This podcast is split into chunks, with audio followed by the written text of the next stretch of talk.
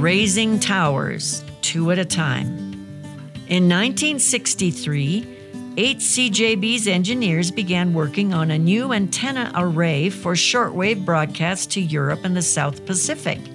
To raise the towers, engineers adapted a technique that used a second smaller tower as a lever.